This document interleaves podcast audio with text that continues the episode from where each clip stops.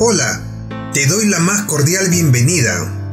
Mi nombre es Walter Sono y en este espacio estaremos hablando de sentimientos que esperamos te ayude a crecer internamente. Vamos, acompáñanos en este podcast.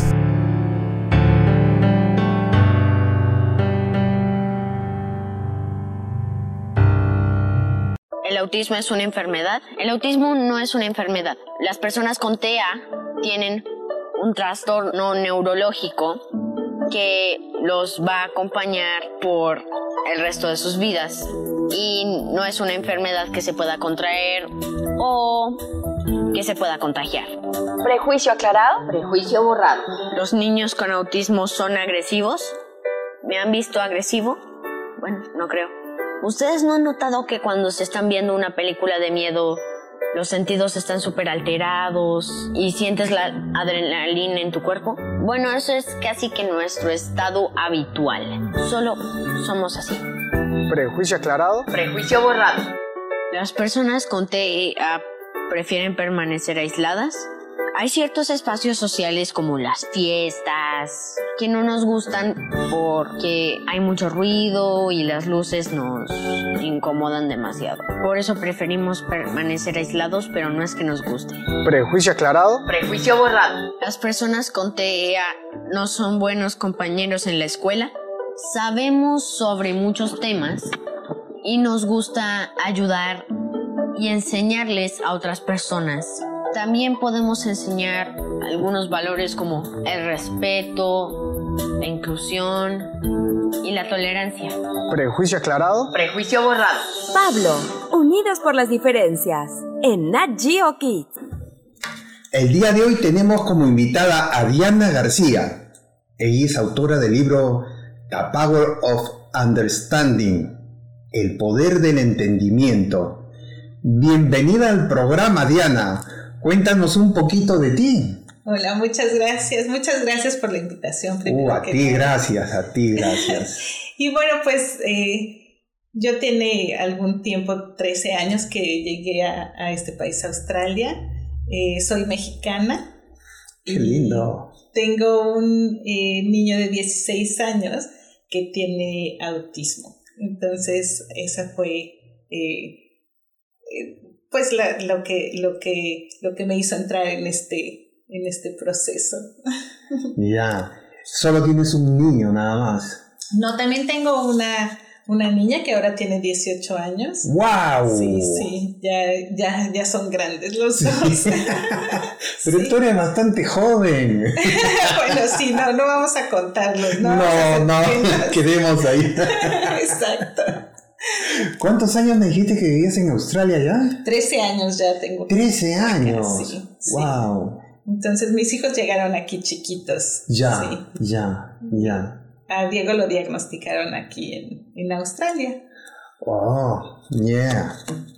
Eh, tu libro. Sé que está dirigido a entender a las personas con autismo. Sé que detrás de cada libro hay una historia.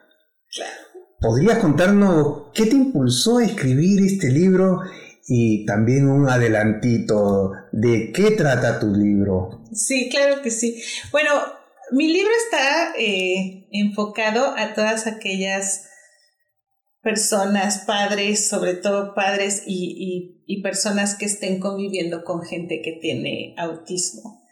El autismo es una condición que bueno, ahorita ya hay más información. Cuando, cuando a mi hijo lo diagnosticaron no había tanta información como hay ahora. Pero mucha información es científica, mucha información es desde el punto de vista educacional, desde el punto de vista de los maestros hacia, hacia los niños con autismo, sobre las investigaciones.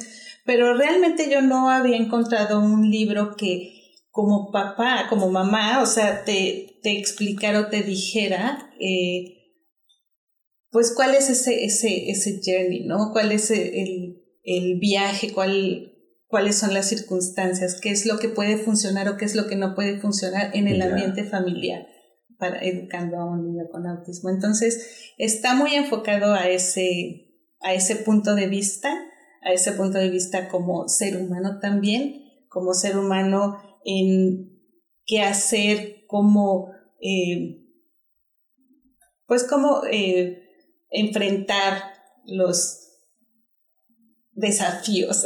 Ya, ya, sí, sí, sí. Traía yo la palabra. Aunque toda la vida hay desafíos. ¿sabes? claro, claro que sí, claro que sí, sí, toda la vida hay desafíos, pero estos son eh, pues el día a día, ¿no? El, el, el que hacer. Para mí, o sea, fue, eh, bueno, el, el, el, el entenderlo, sobre todo el entender eh, por qué actuaba como actuaba, ¿no? El por qué hacía lo que hacía. Y todo eso lo quise documentar para ayudar a otros papás que estuvieran en este Claro, mismo, en este claro, mismo Qué bello, qué bello trabajo. para que no, no tuvieran eh, pues esa, esa lucha ¿no? que, que, que todos tenemos por primera vez. Claro, es bien, eh, bien impactante, bien chocante cuando tú te enteras de que eh, tu hijo o tu hija es el que tiene el problema, ¿no? Claro, Yo creo que eh, es distinto, por ejemplo, que yo, que no tengo un problema como eh, una persona con autismo en mi familia, escribo un libro. Lo puedo escribir, pero, pero yo pienso que es muy de afuera. Yo creo que, que eso eh, te lleva a ti algo más fuerte, más emocionante, el haber escrito ese libro. Claro, sí, para mí fue todo un, todo un descubrimiento, pero no nada más un descubrimiento acerca de, de él, de cómo piensa, ¿no? Sino también fue un descubrimiento de mí, ¿no? O sea, un descubrimiento interno, emocional, de cómo somos diferentes, pero cómo podemos conectar. Por eso el libro se llama El poder del entendimiento, ¿no? Porque solamente desde el entendimiento, desde el ponerte en los zapatos de la otra persona, desde el ponerte eh, a pensar que ellos tienen una experiencia chiquita, son tus hijos y tienen una experiencia de cinco añitos. Ya. Y a veces nosotros esperamos que ellos actúen con la experiencia que nosotros tenemos, ¿no? Entonces, como que el, el, el ponerte en, en, esos zapatitos y ver a través de esos ojitos te cambia la vida a ti también, ¿no? Claro que sí, claro que sí. Porque eh, pienso yo, es muy desesperante como padres uh, no saber cómo actuar realmente, porque la sociedad, la sociedad nos guía por un camino y por ese camino queremos seguir siempre y queremos que nuestros hijos estén dentro de ese camino. Pero ¿qué pasa si están fuera del camino? Claro, sí, es, es, es, es yo creo que eso es algo muy, muy importante. La, la presión social es y no nada más con los niños con autismo, sino en general. En general ¿no? Yo creo sí. que la presión social es algo que siempre está presente y que nos, nos toca en ese, eh, el estar en esa competitividad de, de como padres, ¿no? De Mm, mis mm. hijos pueden hacer esto, mis hijos pueden hacer lo otro, mis hijos... Y, y no nos podemos realmente a ver, o sea, que cada niño tiene un algo especial, algo especial para traer al mundo, algo especial para dar y cada uno tiene sus, sus propias eh, puntos fuertes, sus propias debilidades y, y, y, nosotros los queremos meter en esas cajitas, ¿no? En esas Claro. cajitas de a los tantos años tienes que hacer esto, a los tantos años tienes... y, y realmente cada, cada niño tiene esa, esa esas, esas cosas únicas, como todos, como seres humanos, todos somos seres únicos y tenemos es. mucho para dar y tenemos mucho para dar con esa, con esas cosas únicas que tenemos, ¿no? Entonces, el entender a tu hijo, o sea, porque yo creo que también este libro y las técnicas que yo utilicé durante este, este trayecto, que son técnicas que comparto ahí, no solamente me sirvieron para mi hijo con autismo, sino también me sirvieron para mi hija, ¿no? O sea, Oh, porque también es, es realmente, o sea, el ponerles pues un camino en el que ellos puedan sentirse seguros, en el que ellos puedan sentirse que no tienen que preocuparse por lo básico, ¿no? Y que las expectativas que tú tienes de ellos son las expectativas que ellos puedan crear para ellos, Claro. ¿no? O sea, es entenderlos más que pues decirles qué es lo que tienen que hacer, Claro, o sea, que ponerles un dónde los quieren. Tienes que seguir por Exacto, acá. Exacto. ¿Qué? Entonces yo creo que eso es importante no nada más para niños en el espectro autista, sino en general como padres, ¿no? Mm, claro que sí. Este, yo creo que todo padre que tiene un niño con algún tipo de, no sé si llamarlo problema, discapacidad o llamarlo, creo que nos ayuda mucho a los padres a entender la vida, ver la vida de otra forma, de poder, por decirte, de esas pequeñas cositas, esos pequeños logros, sentirnos tan feliz, tan orgullosos, tan metidos en nosotros, ¿no? Sí, Porque de ahí, de ahí es que nosotros comenzamos a crecer a partir de nuestros hijos. claro. Sí, yo creo que es, es, eso es, eh, es muy importante. Bueno, uno, uno tiene que ver a sus hijos como también eh, esa oportunidad, ¿no? De descubrimiento, no nada más de descubrimiento hacia ellos, sino de descubrimiento propio, ¿no? O sea, de Claro. descubrimiento de quiénes somos como padres, o sea, quiénes somos como, como personas, porque al, al ser, descubrir quiénes somos como personas, eso es lo que estamos ahora sí que dando como ejemplo a nuestros, Mm, a nuestros sí, hijos, o sea, sí. es, es una experiencia conjunta, ¿no? O sea, no nacimos con la experiencia de ser padres, estamos siendo padres en, en el mismo, al mismo momento Claro, que estamos criando. a Claro, nuestros- claro que sí. nuestros Nadie, no fuimos ninguno a una universidad ni nadie nos enseñó cómo ser padre. Claro, A no sé que la abuelita con su correa nos enseñó claro, el camino. exacto. Lo único que tenemos como conocimiento de ser padres es lo que nuestros padres hicieron con Así nosotros. es, así es. Entonces, nosotros tenemos esa oportunidad de hacerlo diferente. Y cuando tenemos condiciones diferentes, como tener, por ejemplo, un niño en el espectro autis- autista, pues obviamente tienes que hacerlo diferente forzosamente, Exacto, ¿no? exacto, Entonces, Tienes esa oportunidad de Sí. hacerlo diferente. Y en tu libro das eh, steps como um, un padre puede primero tomar la decisión de decir, ok, me pasó, me ocurrió, vamos. ¿En tu libro dices todo eso? Sí, exacto. Sí, en el, el libro eh, es, está como muy relacionado a esto es lo que pasa y pasa por esto. por eso es el, el entendimiento de por qué, por qué está pasándome lo que está pasándome. O sea, pero desde el punto de vista, mi hijo se comporta así, ¿no? La razón por la que se comporta así es, esta es la razón por la que se comporta así. Claro, claro. Y lo que puedes hacer es esto para que ya, ya. pero desde el entendimiento, ¿no? O sea, no desde el tengo que cambiarlo o Ajá. tengo que curarlo. Es desde el entendimiento lo que hacemos es ponemos los elementos que necesita para poder aprender. Es eh, los elementos externos que necesita para sentirse seguro, para no tener tanta ansiedad, para poder aprender. Ajá, es, es Wow. hacerles ese, pa- ese camino. Qué, qué bonito, qué bonito. Te, te debe haber costado un montón eh, el haber escrito ese libro. eh, ¿Te costó mucho esfuerzo a ti hacer este libro? Y porque yo sé que para escribir un libro, bueno, yo escribo obras de teatro. Eh, las escribo hoy día y mañana ya no me gustan. Y la vuelvo a reescribir, y la vuelvo a cambiar. Y los finales, siempre me peleo con los finales. ¿no? Porque nunca me gustan los finales, los finales deben ser reales, deben ser verídicos, que enseñen algo, ¿no?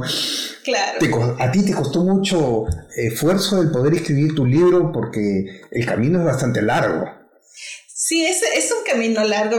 Yo creo que yo, yo tuve un momento de, de inspiración. Siempre quise eh, compartir lo que, lo que yo, lo que yo había, lo que yo había aprendido. Y sobre todo estando, eh, pues estando con mi hijo en escuelas, este, pues especiales, con otros niños, conviviendo con otros niños, con otras mamás que tenían el, pues los mismos desafíos que tenía yo. Entonces, pues había mucho ese elemento de, pues a mí me funcionó esto, ¿no? Ya. Y, y, el, y el ver, eh, pues que mucha gente está, pues luchando y mucha gente, pues lo ve como un problema, ¿no? Y como que no tiene cura. Y entonces, es. para mí eso fue como que la inspiración de, bueno, esto es lo que yo hice, ¿no? Esto es lo que yo hice para resolver los problemas o los desafíos que yo tenía. Eso, esto es lo que yo puse en práctica. Y bueno, pues yo, la verdad es que estando en un país extranjero, ¿no? Sin mi familia, a Diego lo diagnosticaron a los cuatro años. Eh, es a los tres años, de los tres años es que lo eh, diagnostican ya con el problema de autismo, ¿no?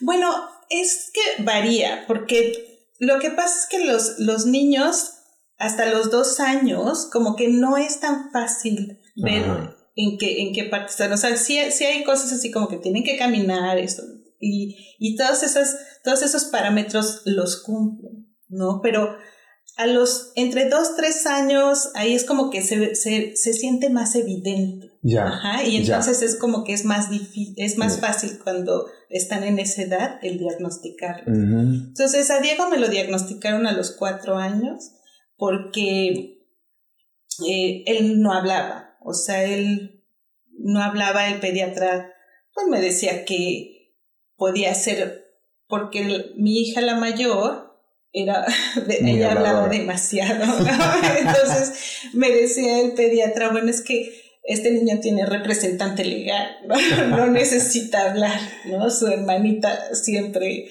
entra para, para decir qué es lo que necesita, entonces como no siente la necesidad, por eso no habla. Entonces cuando nos venimos a Australia y fue un poco más evidente, pero yo creo que tú como padre sabes que algo, algo, algo, es diferente, ¿no? Algo es diferente con tu hijo. Y, y siempre le buscas una explicación, siempre le buscas la explicación lógica. ¿no? Es que como me vine a Australia y él aquí le hablan en inglés y pues en casa hablamos en español, está confundido, ¿no? Entonces siempre, le, mm. siempre le encuentras, tratas de encontrarle la explicación lógica. Y fue ya hasta eh, los cuatro años que en la escuela, en el, yo siempre trabajé pues tiempo completo. Mi hijo iba a la, a la guardería y ahí fue donde me, me, habla, me mandaron llamar y me dijeron, bueno, es que no te lo dicen abiertamente, pero sí te dicen, bueno, sería bueno que fuera a hacer algún assessment, algún examen, porque pues se comporta diferente, ¿no? Él se aislaba, se aislaba mucho, jugaba mucho él solito. Y cuando fuimos a hacerle el, el examen, eh, al principio tampoco era tan, tan evidente, pero sí hay ciertas cosas, sí hay, hay mm, ciertas mm. cosas y tú como papá yo creo que uno como que siempre lo sabe, ¿no? Siempre, siempre lo sabes, siempre lo sabes. Y por ejemplo, eh, en el caso de mi hijo, él era como una bombita de tiempo, ¿no? o sea, tenía eh, pues unos berrinches así terribles, era como, como, como poner una bomba de tiempo y, y empezaba así TikTok, TikTok y cuando menos pensábamos explotaba y era muy difícil regresarlo a, a la que era pues, pues sacarlo, calmarlo de ahí, ¿no? Entonces sí, mm. sí era, sí era, sí era difícil. Entonces sí, a los cuatro años me lo diagnosticaron y cuando me lo diagnosticaron, eh, para mí fue pues una bendición, la verdad. Porque yo ya sabía qué hacer. O sea, uno sabe, uno sabe que algo está, algo está diferente. Entonces, cuando te dan una puerta, un título, algo, ya sabes qué leer. Yo en mi vida había escuchado lo que era el autismo.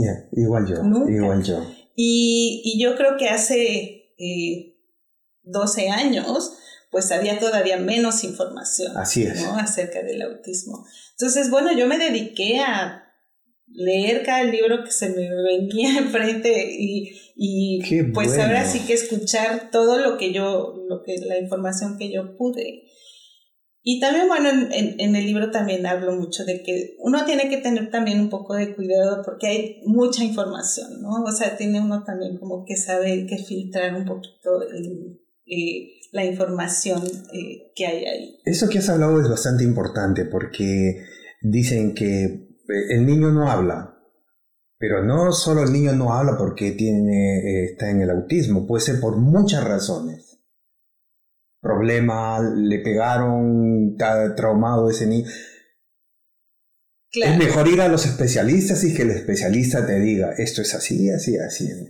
Claro, claro. Sí, hay en el espectro autista hay muchas, o sea, porque hay como que es un espectro que está, tiene como muchas ramas, ¿no? Exacto. Y, y está como, porque como seres humanos somos diferentes, todos somos diferentes. Entonces, cuando ya te enfocas en el te, te, metes a ver la información en el espectro, en el espectro autista, así como somos diferentes, también en el espectro Ellos son diferentes, también. ¿no? Entonces, depende mucho de cuál es eh, el canal por el que ellos reciben información. O sea, hay niños que son visuales, hay niños que son auditivos, que igual como somos, pues, eh, no quiero decir las personas normales, porque todos somos normales, ¿no? O sea, ellos están en el espectro y, y, nosotros estamos eh, en otro espectro, eh, pero cada quien, digamos que también nosotros recibimos información diferente, nosotros también recibimos información visual, recibimos información auditiva, o sea, y somos diferentes, o sea, tu primer canal puede ser el auditivo, cuando mi primer canal puede ser el, visual, ¿no? Entonces pasa lo mismo en el espectro, pero en el espectro autista, los niños eh, con autismo reciben la información como que muy, muy, eh, muy, muy fuerte, ajá, todo al mismo tiempo. Ah, Ajá, entonces, para ellos es como como si toda la información explotara al mismo tiempo, ¿no? Entonces están escuchando, pero te están escuchando a ti, están escuchando el refrigerador que está haciendo el post, están escuchando el carro que está afuera, o sea, todo eso ellos lo, lo, detectan y lo detectan al mismo tiempo, mm, ¿no? Mm. Lo mismo la parte visual, la parte visual es toda muy, muy, muy, muy grande, ¿no? Entonces es tanta la información que reciben que no alcanzan a filtrar qué es lo que deberían de enfocarse. Y ahí es donde radica, ahí es donde radica todo el, eh, la raíz del problema. Ya, entendí. Que, porque yo he leído muchos libros eh, del autismo, pero son demasiado técnicos. O sea, me es difícil entenderlo a mí como como un ser normal. claro, claro. Pero sí, eh, yo creo que es que realmente no estamos acostumbrados a entendernos nosotros nosotros mismos, ¿no? Entonces es hasta que hasta que tienes algo eh, así extremo, ¿no? Como un niño autista que ya empiezas a entender muchas muchas partes. y y bueno, como cada uno de los niños son eh, diferentes, ¿no? Como cualquier otro niño es diferente. Por ejemplo, hay niños que no hablan.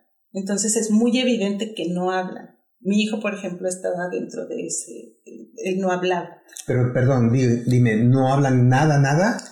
Bueno, hacen eh, una cosa que se llama ecolalia. Ajá. Ecolalia es eh, el hacer ruidos. O sea, él hacía ruidos así como no pero no no, pronunciaba no, pronuncian palabras pero realmente también el, el, la raíz del que no hablen no es tanta del que no puedan hablar sino del que no sienten la necesidad de comunicarse. Ah ok. Y ese es eh, también en el libro viene un capítulo de eso el el niño autista no tiene esa diferenciación de tú y yo. El niño autista piensa y cree que tu cerebro y su cerebro son uno mismo. y de ahí viene la frustración. Entonces, no se, tiene que, no se tiene que comunicar porque es como si tú fueras parte de él. Ajá. Entonces, es como si tú tuvieras que decirle a tu mano, mano, tengo sed, dame el vaso. Ajá. Entonces, no hay esa necesidad. No hay la tú no tienes que decirle a tu mano que, que haga algo. Ajá. Entonces, ellos te sienten a ti como si fueras parte de ellos. Entonces, no sienten esa necesidad de dame, ¿no? Por eso de ahí viene esa frustración a si no me estás dando lo que yo quiero, exploto. Ajá. Wow. Porque es ese, ese entendimiento de te tienes que comunicar conmigo. Diana, pienso que es eh, un poquito difícil tener eh, un niño especial en casa. ¿Tú crees que eso este, afectó en tu familia, en tu núcleo familiar, en tu entorno de, de amigos o tu oficina, si trabajabas o no trabajabas, si estudiabas? Sí, definitivamente es, eh, es, es algo que es totalmente diferente porque tú traes la experiencia de tu casa, ¿no? O sea, Claro. de cómo te educaron a ti, cómo, cómo era la dinámica familiar con tu familia. ¿no? Y, y tú te encuentras en un, pues con elementos diferentes, ¿no? Y con, y con estas, eh, pues con estos desafíos, ¿no? De, de, de tener un niño que no te habla, de tener un niño que no sabes qué es lo que requiere, o sea que si no le das lo que requiere y si no adivinas lo que requiere, explota, ¿no? Y, y llora y se tira en el piso. Y, y no lo puedes entender, ni él te puede entender a ti, ni tú lo puedes Claro, entender a él. Entonces, Claro.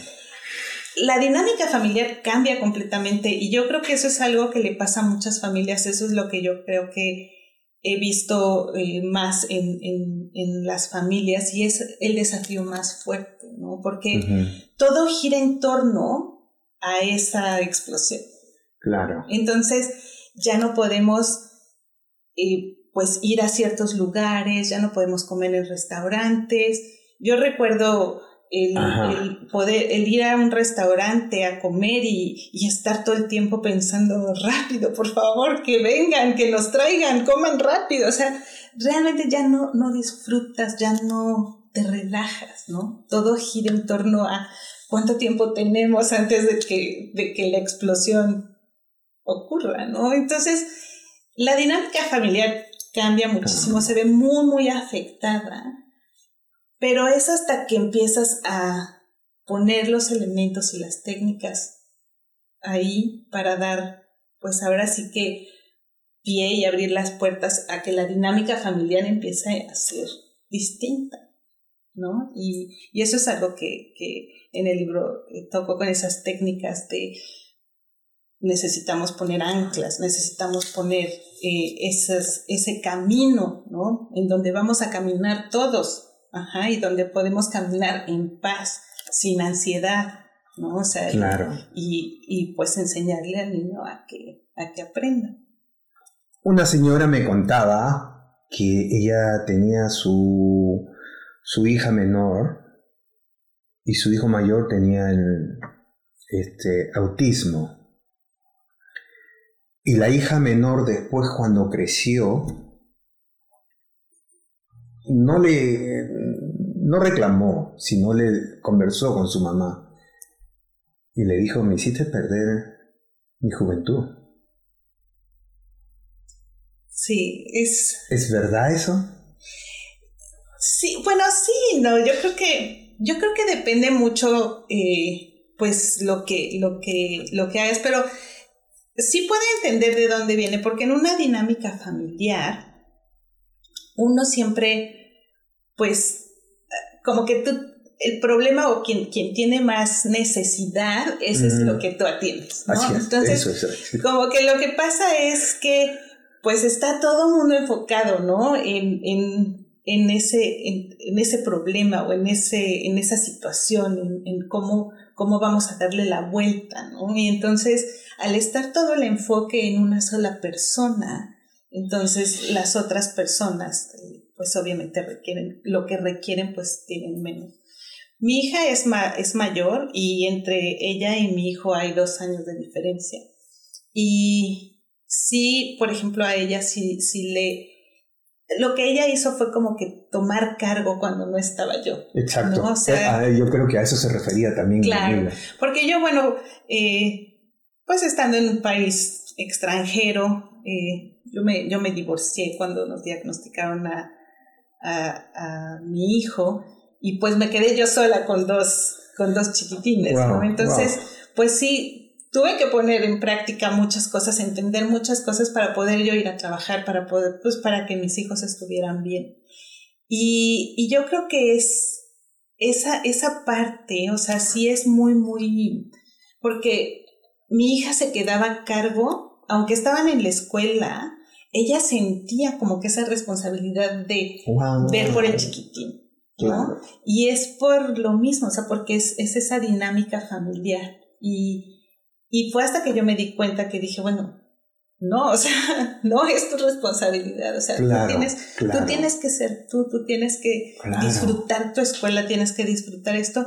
Y yo sí tomé la decisión de separarlos cuando ella estuvo en high school, eh, en, en la preparatoria, no en la secundaria, eh, los separé de escuela. Entonces ahí ya ella pudo tener también su, pues su propio, eh, pues ese respiro, ¿no? Ah, estoy sola, tengo mis amigas, o sea, como que hacer su círculo, ¿no? Entonces sí, Sí, es muy importante, pues como que en algún momento también darles su espacio y darles la atención a, a cada quien, porque pues sí tienes que balancear, ¿no? Trabajo bien difícil, ¿no? Sí, sí es, es difícil, pero si algo yo aprendí en todo este, en toda- con toda esta En experiencia, este caminar. y, y es como mi lema, la verdad, de, de vida, es que no hay imposibles, ¿no? No hay Nada imposible. es No, imposible. na- nada es imposible. Así es. Pesado, sí, pero no imposible. Claro, sí, y, y también, o sea, bueno, pues es, va a ser tan, eh, porque suena difícil, pero va a ser tan enjoyable, pues, va a ser tan, este, tan disfrutable Claro, como tú lo, como tú lo quieras. ¿no? exacto, Porque exacto. aún teniendo Claro estos sí. desafíos, tú tienes que disfrutarlo, tienes que hacer, En, en esas pequeñas cositas, ¿verdad? Exacto, exacto. Uno va disfrutando. exacto. Eh, Dianeta, dime, este, ¿cuál crees que son, es el problema más grande que tiene un niño autista? Pues yo creo que el problema más grande eh, es el, el no poder aprender, el, el- el no poder naturalmente aprender lo que se espera de él, ¿no? Y eso es también una, una parte fuerte de la, de la raíz del problema. O sea, ellos, como te decía, o sea, ellos tienen la idea de que es una solamente, ¿no? Entonces tú tienes que enseñarle a, A no, o sea, tú tienes que pedirme, ¿no? O sea, si lo que tú requieres es esto, me lo tienes que pedir. Entonces ahí entran las terapias eh, como la terapia del habla, la terapia, pero, pero tienen que ser muy enfocadas a enseñarle a que se tiene que comunicar, Mm, ¿no? O sea, es, es como que tienes que estar tú muy presente también en la terapia, trabajar con la terapista, porque la terapista no lo va a hacer todo, ¿no? Yo algo que descubrí que fue muy importante para mí es que mi hijo, por ejemplo, él es visual, ¿no? Y todo le entra por, la, por los ojos, tiene como que la parte visual muy abierta, ¿no? Y entonces yo notaba que cuando la, la terapista le hablaba con señas, él ponía atención. Ajá. Entonces yo le dije, bueno, enséñame a hablar con señas. Entonces había ciertas palabras, ciertas frases que hablando con señas, pues tomábamos esa atención del niño y era así de dime, por favor, y gracias. Entonces con eso fue que empezamos a, a- a hacer ese pues esa, ese cambio, ese cambio en él de ¡Qué fantástico! que tenía que hablar. ¿Qué fa- y dime, ¿y, y no, no te podría leer los labios él o, o no entendería? Lo, Lo que pasa es que los niños autistas, como te, como te mencionaba, toda la información es como muy grande. O sea, como lo explico yo, y, y- este es un ejemplo muy, muy, muy bonito. Imagínate, porque para ellos todo es tan grande, es como una luz muy fuerte, como un flash. Todo les llega como si fuera un flash. Y el entorno es, pues es ruidoso todo el tiempo, hay muchas cosas visuales, muchos colores, muchas luces, muchas cosas. Entonces, para ellos es eh, como si tú estuvieras en una habitación totalmente oscura. ya. Ajá, totalmente oscura. No puedes ver absolutamente nada. Ajá. Entonces, tocas con las con tus manos y ves que hay una mesa, sientes una mesa, sabes, ves que ahí hay algo de comida y bebida y sabes que ahí está esa mesa. Entonces, lo que tú haces es te quedas ahí porque no sabes qué hay alrededor. Claro. Ajá, o sea, tu supervivencia te dice, no te muevas de aquí. Entonces, eso es lo que ellos hacen. O sea, ellos es tanta la información que no pueden discernir y decir, decidir, bueno, le voy a leer los labios, ¿no? O sea, los tienes como que traer y decir, no, eso no lo es todo, voltea aquí, o sea, tienes como que enseñarles a aprender. Ajá, eso es, por eso es que la intervención temprana es tan importante. Porque cuando tú desde chiquitos les estás enseñando a aprender las cosas que otros niños naturalmente hacen ese, ese, aprendizaje, ¿no? Entonces tú lo que traes es, los traes a aprender, te tienes que comunicar, tienes que ser social, tienes que hacer esto, o sea, eso es lo que, lo, que les enseñas, ¿no? O sea, todo va a estar bien, no va a haber ansiedad, ¿no? Porque en la ansiedad hay un capítulo que se llama eh, el monstruo de la ansiedad, porque es un monstruo, sí. para ellos es, es, un monstruo, pero tiene, tiene una razón, ¿no? La forma como actúan, la forma, tiene una, una, una, razón. razón porque me, me, quedé, me quedé pensando en estos niños que hermanos de los de los este, de los niños autistas, ¿no? ¿Hay terapia para ellos? ¿Hay una forma de ayudarlo, de hacerle entender por lo que están pasando sus hermanos? Sí, bueno, hay varios recursos, hay varios recursos, eh, pero yo creo que también esa es una, una puerta que, que se tiene que abrir. Eh, yo tengo planes con mi hija, la mayor, de, de, hacer un libro también para, para los hermanos, para los, sí, bastante interesante. los autistas, porque sí es como que una experiencia vista desde su punto de vista, ¿no? que es diferente al de uno como papá. Pero sí hay, sí hay recursos, eh, eh, hay recursos, aquí en Australia hay campamentos para para los, los, hermanitos, en donde les explican qué es el autismo, este, les explican varias cosas y sobre todo conocen gente que está también pasando por lo mismo. Claro, Entonces, es, también esos son, son recursos muy, muy importantes. Claro, porque a veces uno dice, soy el único que me sucede esto en el mundo, no puede ser. Claro, claro, y sobre todo yo creo que crearles esos espacios donde puedan tener ese respiro de que no están con el hermanito aquí eh, todo el tiempo. O sea, pero sí es muy, muy importante crear las cosas en casa para que haya un ambiente de paz, ¿no? Y que cada quien tenga su espacio y que no todo esté alrededor del autismo. Claro, claro, claro. Muy importante, sí. Sí, bastante interesante. Dime, ¿alguna vez te preguntaste por qué, por qué te pasó esto a ti? ¿Por qué te tocó vivir esto a ti?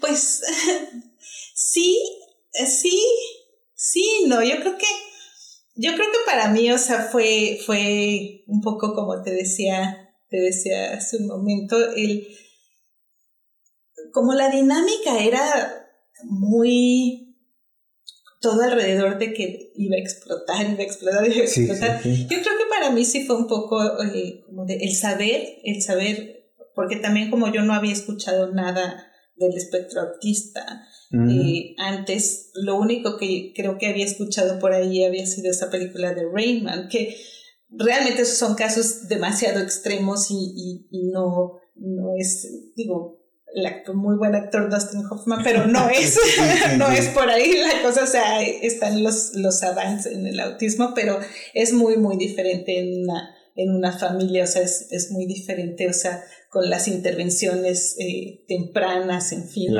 yo creo que eso era lo único que yo, que yo había escuchado. Entonces, para mí no fue eh, como, como lo peor, sino para mí como que se me abrieron las puertas. O sea, sí, sí te pregunto, yo creo que eso es, eso es algo muy interesante porque cada quien lo toma diferente y, por ejemplo, sí he visto mucha gente que, que tiene ese... Eh, la negación, ¿no? Es decir, Sí. no es cierto, o sea, Pero- no es pero es cierto, lo no es normal, cierto, ¿eh? no es cierto, que Es es, normal. Primero, es- no, no puede ser amiga, no puede ser. Claro, que eso fue lo que me pasó con, eh, Claro. con mi esposo, eh, mi ex esposa ahora, que era, o sea, como que cada quien eh, lo tomaba diferente. Para mí era de, vamos a tomar acción, o sea, realmente no, tenemos que tomar acción, o sea, el problema ya está aquí, ¿no? La situación ya está Mm, aquí, mm, tenemos mm. que ver qué es lo que tenemos que hacer. ¿no? Tenemos que hacerlo, porque si tú te quedas en eh, el por qué a mí,